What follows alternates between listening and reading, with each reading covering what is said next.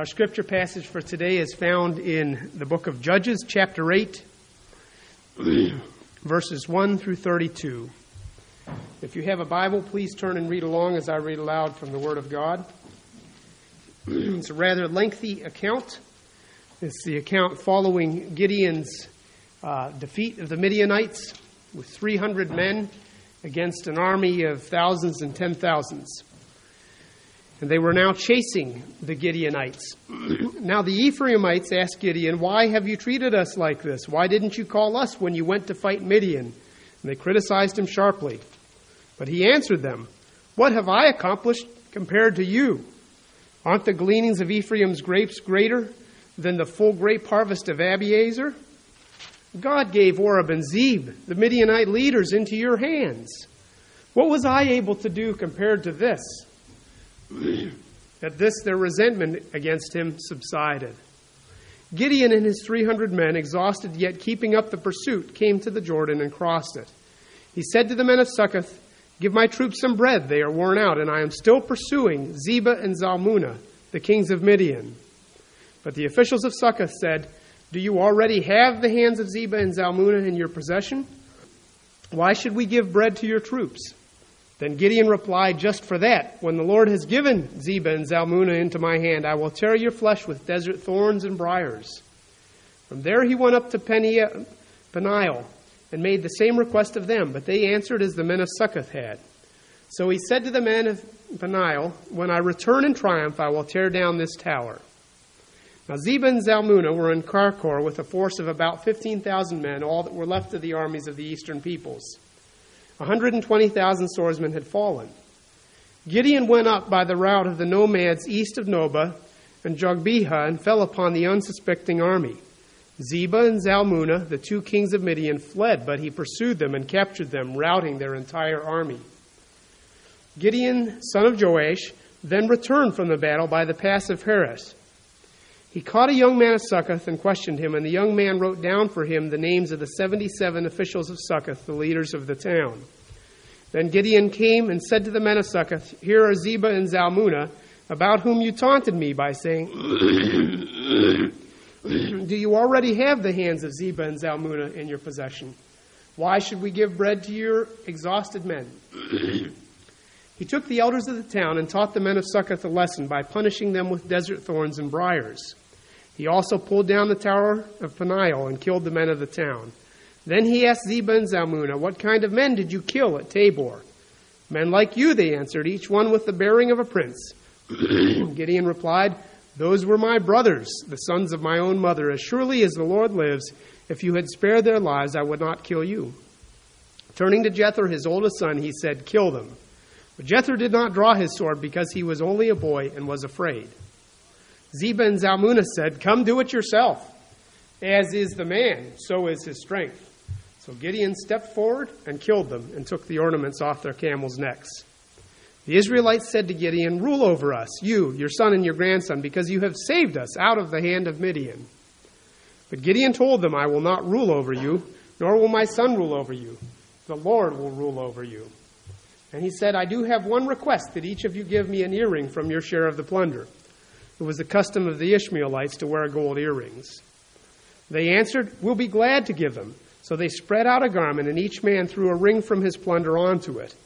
The weight of the gold rings he asked for came to 1,700 shekels, not counting the ornaments, the pendants, and the purple garments worn by the kings of Midian, or the chains that were on their camel's neck. That's the ornaments weighed about, according to the notes, about 43 pounds. Gideon made the gold into an ephod, which he placed in Ophrah, his town. All Israel prostituted themselves by worshiping it there, and it became a snare to Gideon and his family. Thus Midian was subdued before the Israelites and did not raise its head again. During Gideon's lifetime, the land enjoyed peace 40 years. Jerubbaal, son of Joash, went back home to live. He had 70 sons of his own, for he had many wives. His concubine, who lived in Shechem, also bore him a son, whom he named Abimelech. Gideon, son of Joash, died at a good old age and was buried in the tomb of his father Joash in Ophrah of the Abiezrites. Let us pray. Dear Lord, it is a joy to come to your word and to read of the glorious accounts which you give to us, of the boldness and the courage of men and women throughout the pages of history as revealed to us in Scripture, who are being obedient to you and taking many very scary, risky steps of faith because they knew that you were calling upon them to do so. We pray as we examine this incident, these incidents, this part of the life of Gideon today, that you would give us wisdom that our lives might grow in resemblance to our Savior Jesus Christ, that we might be men and women and young people of faith before you.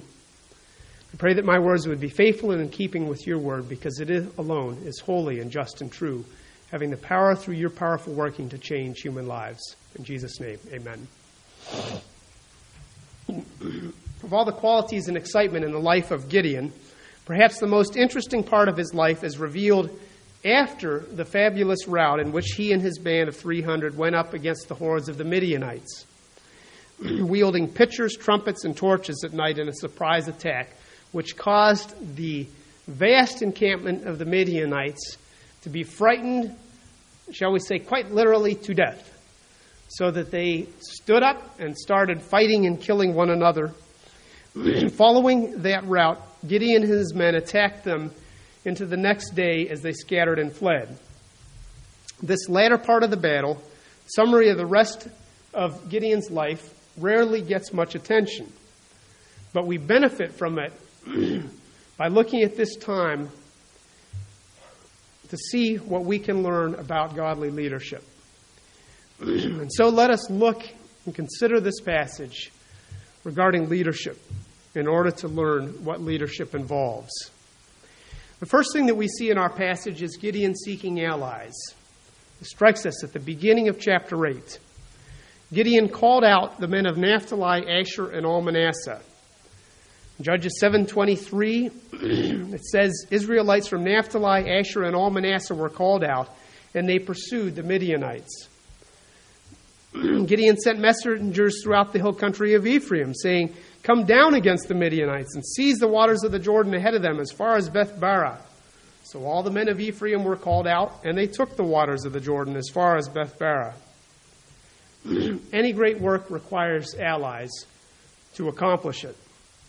Now, as you consider Gideon, when he started out, he started out with a very small number of allies 300 men. But as we consider wars, for instance, World Wars I and 2 as examples, both sides in both wars had numerous allies, as well as numerous enemies. We see the situation in Kosovo. In the midst of this war, the Yugoslavians are looking to ally themselves with Russia. the people of Kosovo are here in this country thanking our president and others in our country for what we're doing times of great stress. In times of great stress, leadership requires allies. In order to accomplish great things, allies are necessary. I read a large part of a book last year that was fascinating, that was talking about the development of radar and all of the many things that this had uh, uh, affected, from the microwave to the devices that we see on an ongoing basis that are used to uh, to bomb in Albania, distance sensing, all of these sorts of things. Well, in World War II, the British had gotten to a point where they were feeling that the only thing that would bring a victory out of that war was to involve the United States. And so, in their councils of war, what they decided to do was to send a black box. Now, I had read a fair amount of history about the Second World War and read uh, a biography of Winston Churchill that is extensive. Never heard anything about this story. But apparently, they decided to send a black box over to this country on a well guarded ship, big black wooden box that they decided they needed holes all through the box because if the box fell into enemy hands or if there was a problem, they wanted to be able to sink it to the bottom of the ocean as fast as possible. This box contained their military explorations and secrets. One of the things that it included in it was their preliminary prototype radar devices. And as this book goes along, it reveals how radar was in reality one of the, one of the major uh, signal events of the war which led to the, the, uh, the Allies having success in, the, in World War II. He talked about the sinking of tonnage of shipping vessels because nobody could detect where the submarines were, and the U boats were going around sinking hundreds of thousands of tons of marine uh, ships. so the British decided at this point that the best way to get us in on their side was to take a huge gamble. So they put all their secrets in this box and they sent it over to our country. And they were trying to decide what to do with it. Some of them said, well, uh, we think we should only reveal a few of these secrets at a time and see if the U.S. will reveal secrets to us that will be helpful to us. And others of them, the counsel that prevailed was the counsel that said, no, we are in a desperate situation. We open the box, we let them see it all, because we are not playing penny games here. Instead, we are playing for keeps. And we're willing to show it to all of them. We're willing to show all of it to them, because by doing so, we may gain them on our side. And that's indeed what happened. It's a fascinating, you know, that was not the turning point, obviously, of World War II, but it was an incident by which they gambled a great deal because these, these things that they had invented uh, were really, in part, the means of, of winning the war. And if we had come in on the other side, we could have taken that knowledge with us in on the other side. And so you and I have to understand that allies are crucial in any great work. What we are involved in as Christians within the church and our relationship to the world is a great work. And it's also warfare. We cannot ever forget that. That there is a war that is constant and ongoing war of spiritual forces between righteousness and unrighteousness, the forces of God and the forces of evil. People who want to achieve much seek to increase their accomplishments by bringing other people into the mix. So those who would be mighty leaders will not look to alienate people, but seek the help of others, just as Gideon did. the second thing that we see from Gideon is related to seeking allies and making allies, is the issue of making friends. How did Gideon do this? Not only did he ask these men to come and help fight with him, but when they said, Huh, you didn't ask us before, and the insults were flying, Gideon demonstrated humility and made peace in order to encourage unity. They said, Why have you treated us like this? Why didn't you call us when, when you went to fight Midian? And they criticized him sharply. But he answered them, What have I accomplished compared to you? Aren't the gleanings of Ephraim's grapes better than the full grape harvest of Abiezer? In other words, aren't your grapes, isn't, aren't you much better and more, more glorious people than I and my people? God gave Oreb and Zeb, the Midianite leaders, into your hands. What was I able to do compared to you? At this, we see that he was effectual. The resentment against him subsided. As we look at the situation, we say, that really was not the way it was. Gideon is the man, the hero, the victor of this hour. And yet here we find him saying, What have I done? You have done ever so much more.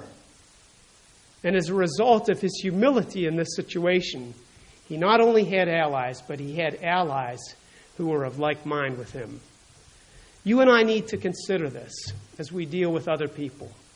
Because there are countless times when the question comes up who's going to get the credit? we do not need to be concerned about getting the credit.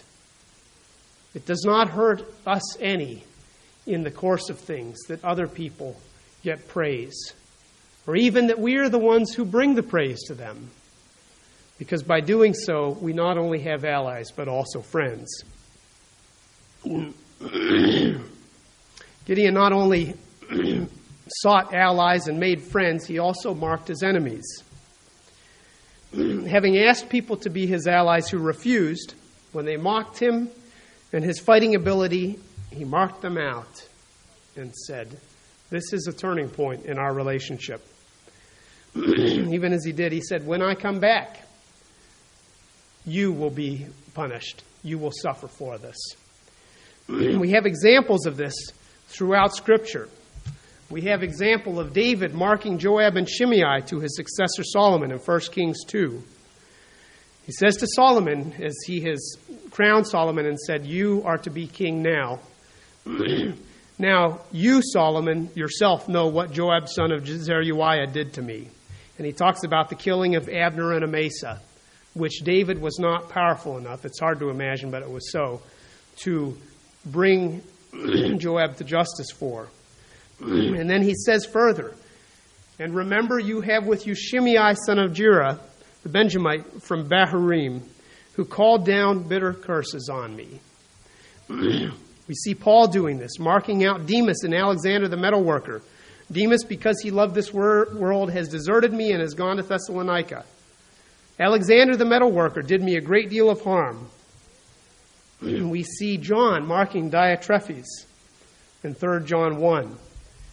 I wrote to the church, but Diotrephes, who loves to be first, will have nothing to do with us. So if I come, I will call attention to what he is doing.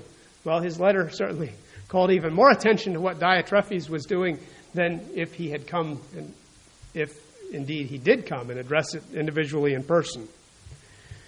We tend to think that it is not something to be done as Christians to point out enemies. We as Christians have enemies. We know it. Oftentimes we know who they are, we know why they are enemies. they are under, frequently, they are under the power of the devil if they are truly and rightly our enemies. But oftentimes we make enemies wrongfully out of those who are our spiritual allies, and that is a great tragedy and wrong. Think of how easily these men could have become enemies of Gideon if he had said, Well, you lazy bums, you weren't willing to fight. You knew we were going up to fight. And you, where were you? You were at home, enjoying those good grapes for which you were so famous. It is entirely appropriate to label enemies and to make sure that they do not have the opportunity to do harm to our cause and our goals, to let others know who they are. I was encouraged this past week, and you, you might say, well, that sounds like Nathan. I guess it does, but I was encouraged this past week to hear some news items on uh, American Family Radio, American, American Family Radio News. and they were speaking of a, a prominent man who is considered an evangelical. And in their news items about him, they were speaking about how he was being uh, protested at some place he had gone to speak or preach or whatever. Specifically because of, and they stated it, because of his position with regard to homosexuality. And I said, I like to hear that. It's not good, but if a person has this position, then it should be explicitly stated this is this man's position. So that everybody can hear it, and we can't, we don't just go along thinking well of these people because at one point they were considered prominent evangelical leaders, but now we know it is on the record. Those who have done wrong or are in the midst of wrong theology or wrong practice need to be pointed out so that the people say, now, wait a minute here. Either something has changed or things have not been right from the beginning. Gideon also set boundaries and exacted consequences. He drew lines, and when those lines were cl- crossed, he exacted the penalties without backing down. We see this in the example of the officials of Succoth and the men of Peniel. We see this we saw it in our adult Sunday school class this morning as we were looking at the example of what Phineas did. the boundary in that passage, also with Midianites, in Numbers chapter 25, in that example, the boundaries had been set. The people were not to uh, get involved sexually with the Midianite women. They were not to participate in the idolatry that was going on through that. And when those boundaries were set, it was clear for all to see, and a leader in the community crossed the boundaries. Phineas, as a defender of the righteousness of God, went and killed the man. A dramatic response, and yet the Lord spoke explicitly of the way in which he would bless Phineas through this. This is what Gideon did with the officials of Succoth and the men of Peniel. This is what we see in the example of Peter and Ananias and Sapphira in Acts 5. This is what we see in the example of Paul and the magistrates who had beaten him and Silas. That these, this is the situation, these are the consequences, and stood up to see that the consequences were meted out to those who had broken the rules. Leaders must be people of their word, willing to recognize right and wrong, and where they have authority, to wield it against what is wrong and evil. Think about this when you are in authority. Being in authority should never be an excuse for seeking popularity. Leaders of our country seem to mold their courses to public opinion polls. True leaders set their courses according to their own personal guidelines in most circumstances and most decisions. They let people know what course they will take, and when it comes time to take that course, that is the course that you will find them taking. A leader must keep order, and when he or she has set down the law, he must uphold it when it is broken, punishing those who have broken the law, whether this is in the home, at the workplace, at the school, or in government. Leaders also, as we see from the example of Gideon, do the hard and unpleasant work. We see Gideon and his men doing this work despite exhaustion. This is why he asked for bread from the men of Succoth and Peniel. Refreshment, food, food, we need food. And yet, in the midst of this exhaustion, they continued to pursue the enemy. this is the point at which Gideon and his soldiers were exhausted. This is the point at which we oftentimes can find ourselves. There's no benefit or pride to be gained from being at the point of exhaustion. When this is our constant state, then we are not acting wisely. But there are times and periods when, in order to pursue God's goals, we will be in this state. And during those times, we must not stop but continue to press on. Godly leaders seek relief, as Gideon and his men did. Regardless of whether or not they get it, they press on towards the goal and encourage their followers to pursue the enemy while the time is ripe. Not only did Gideon and his men press on despite exhaustion, doing the hard and unpleasant work, Gideon, we find him refusing to avoid unpopular actions. Gideon was in the midst of doing the will of God. without concern for the judgment of the present or of the judgment of history. He was only concerned with God's judgment. And so he hunted down and slaughtered 150,000. we see this as Christ threw the men out of the temple, the money changers and those who were selling things. Now, this is an example where people have a lot of problems. This may be one of the issues of what Christ did in the New Testament that people are most likely to have a problem with and feel that there is something wrong with that. and yet, as we look, as we have been in the adult Sunday school class, at the, the, the immediate and violent judgment that was taken against people who were disobeying God, uh, driving people out of the temple is much less violent. The problem is not with violence. The problem is, in our day and age, that we so readily accept ungodliness and sinfulness and do not have a view, oftentimes do not have a view, which allows us to be accepting towards the proper force that is required to resolve the disobedience or the law breaking. Which doesn't mean, I'm certainly not suggesting that the capital punishment is the response to uh, anything that goes wrong. Nevertheless, I think we see this in the home in a day and age in which spanking is is the way the world responds to it. Gideon also stepped in to take on those actions others were afraid or didn't have the stomach to do. When he told Jether, his oldest son, to kill Zebah and Zalmunna, and Jether was a young man and he was afraid to do it, Gideon stepped in and took care of it. I think this not only shows us that we need to be willing to step in and do things that other people do not have the stomach to do, it also shows us not to be surprised if people around us don't have the stomach to do what's necessary in certain situations. Not only not to be surprised, not to feel badly against them for it, and not only that, not to say, well, if he's not willing to do this, then maybe we shouldn't do it. We need to have a proper response in situations like these.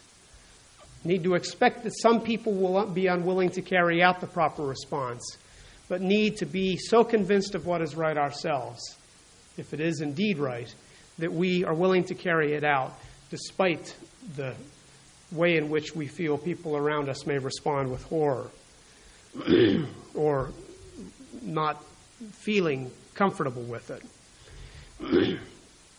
we see Gideon as well refusing adulation and worship. He refused to take the place which he said the Lord should hold. The people wished to make him king and his family the royal family. They said to Gideon, Rule over us, you, your son, and your grandson, because you have saved us out of the hand of Midian. Gideon told them, I will not rule over you, nor will my son rule over you. The Lord will rule over you.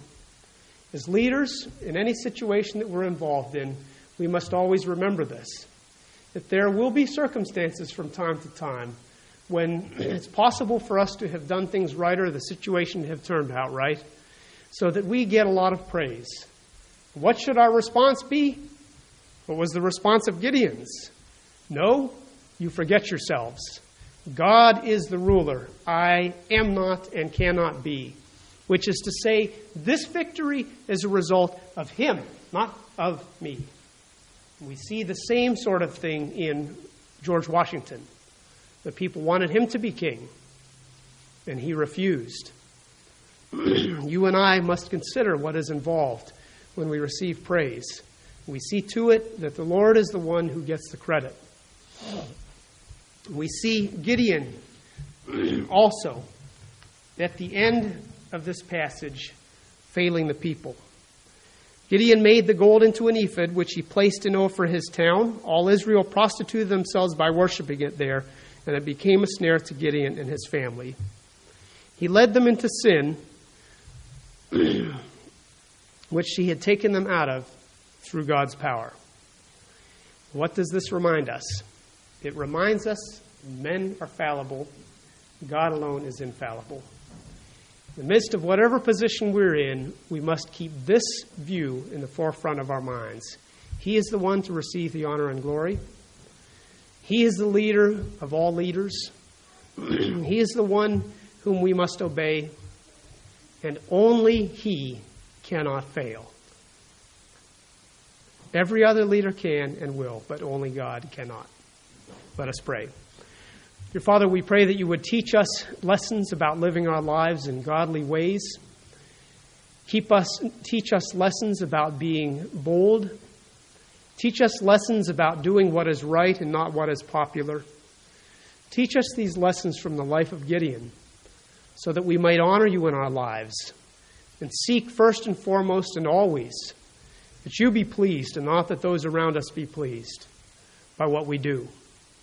Help us to be able to have this view within us, which we see exhibited so wonderfully in the life of Christ, who was willing to submit to the will of you, his Father, despite the terrible nature of it. We pray that we would consider these things, that we would learn from your word. In Jesus' name, amen.